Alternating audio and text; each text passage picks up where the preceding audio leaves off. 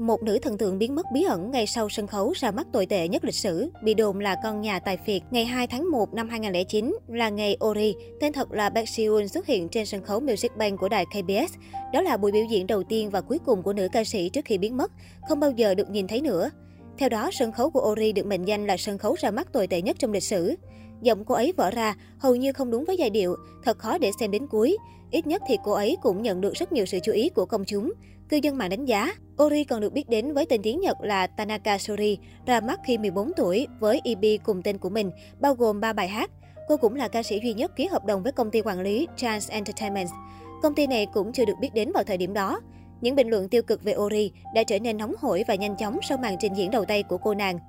Cũng giống như những bình luận ác ý, tin đồn về Ori lan truyền nhanh chóng, cho rằng cô có mối quan hệ trong ngành, thậm chí là một chabon thế hệ thứ hai hay con gái của chủ tịch một mạng phát thanh truyền hình. Như thể những tin đồn đó chưa đủ tệ, một loạt tin đồn khác đã xuất hiện bình phẩm về nhan sắc của cô nàng, gọi là vịt con xấu xí thành thiên nga xinh đẹp. Khi những tin đồn tiếp tục xoay quanh việc Ori có khả năng biến đổi từ xấu thành đẹp, Mina của Girls Day đã bị lôi vào cuộc bàn tán, bởi những cư dân mạng cho rằng cô chính là Ori bí mật sau khi phẫu thuật thẩm mỹ. Mina thậm chí còn được hỏi về nó trong các lần xuất hiện trên truyền hình, đến mức công ty quản lý Dream Tea Entertainment cảm thấy cần phải đưa ra một tuyên bố đối mặt với những tin đồn.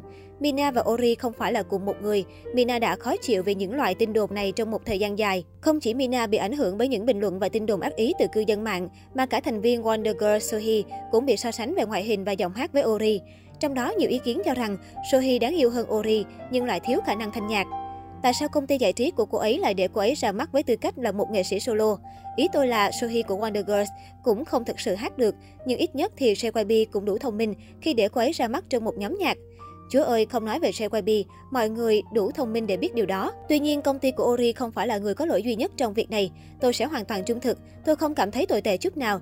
Ý tôi là tôi cho rằng bản thân cô ấy biết mình không có năng khiếu ca hát. Vì vậy, đừng thúc ép bản thân với ước mơ trở thành ca sĩ, netizen nói. Trong gần 10 năm kể từ màn ra mắt thảm hại của Ori, không ai có thể thu thập được bất kỳ thông tin nào về những gì đã xảy ra với cô.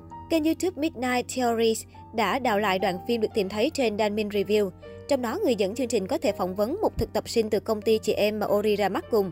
Thực tập sinh tiếp tục làm rõ những tin đồn về việc Ori là con gái của một doanh nhân giàu có nào đó hoặc con gái của một chủ tịch phát thanh truyền hình. Cô ấy cũng nói rằng Ori đã được đào tạo một năm trước khi ra mắt và giọng hát của Ori thực sự không tệ như vậy. Bị cáo buộc đủ điều, cộng thêm việc đọc những bình luận mang tính thù hận và tổn thương đã khiến Ori bị tổn thương sâu sắc đến mức cô cảm thấy buộc phải rời bỏ công ty quản lý của mình mà còn phải rời khỏi ngành giải trí hoàn toàn. Căng thẳng đến mức tôi đã trải qua chứng trầm cảm và hậu quả là mắc các bệnh về đường tiêu hóa. Vào thời điểm đó tôi đã chấm dứt khao khát âm nhạc của mình. Tôi làm việc tại một cửa hàng miễn thuế ở sân bay quốc tế và biến mất, Ori chia sẻ. Midnight Theories phát hiện ra rằng Ori đang sống ở Nhật Bản với hy vọng trở thành một nhà soạn nhạc. Dù cô ấy đang làm gì ở hiện tại, công chúng đều hy vọng rằng cô đang sống cuộc sống tốt nhất của mình, hạnh phúc và viên mãn.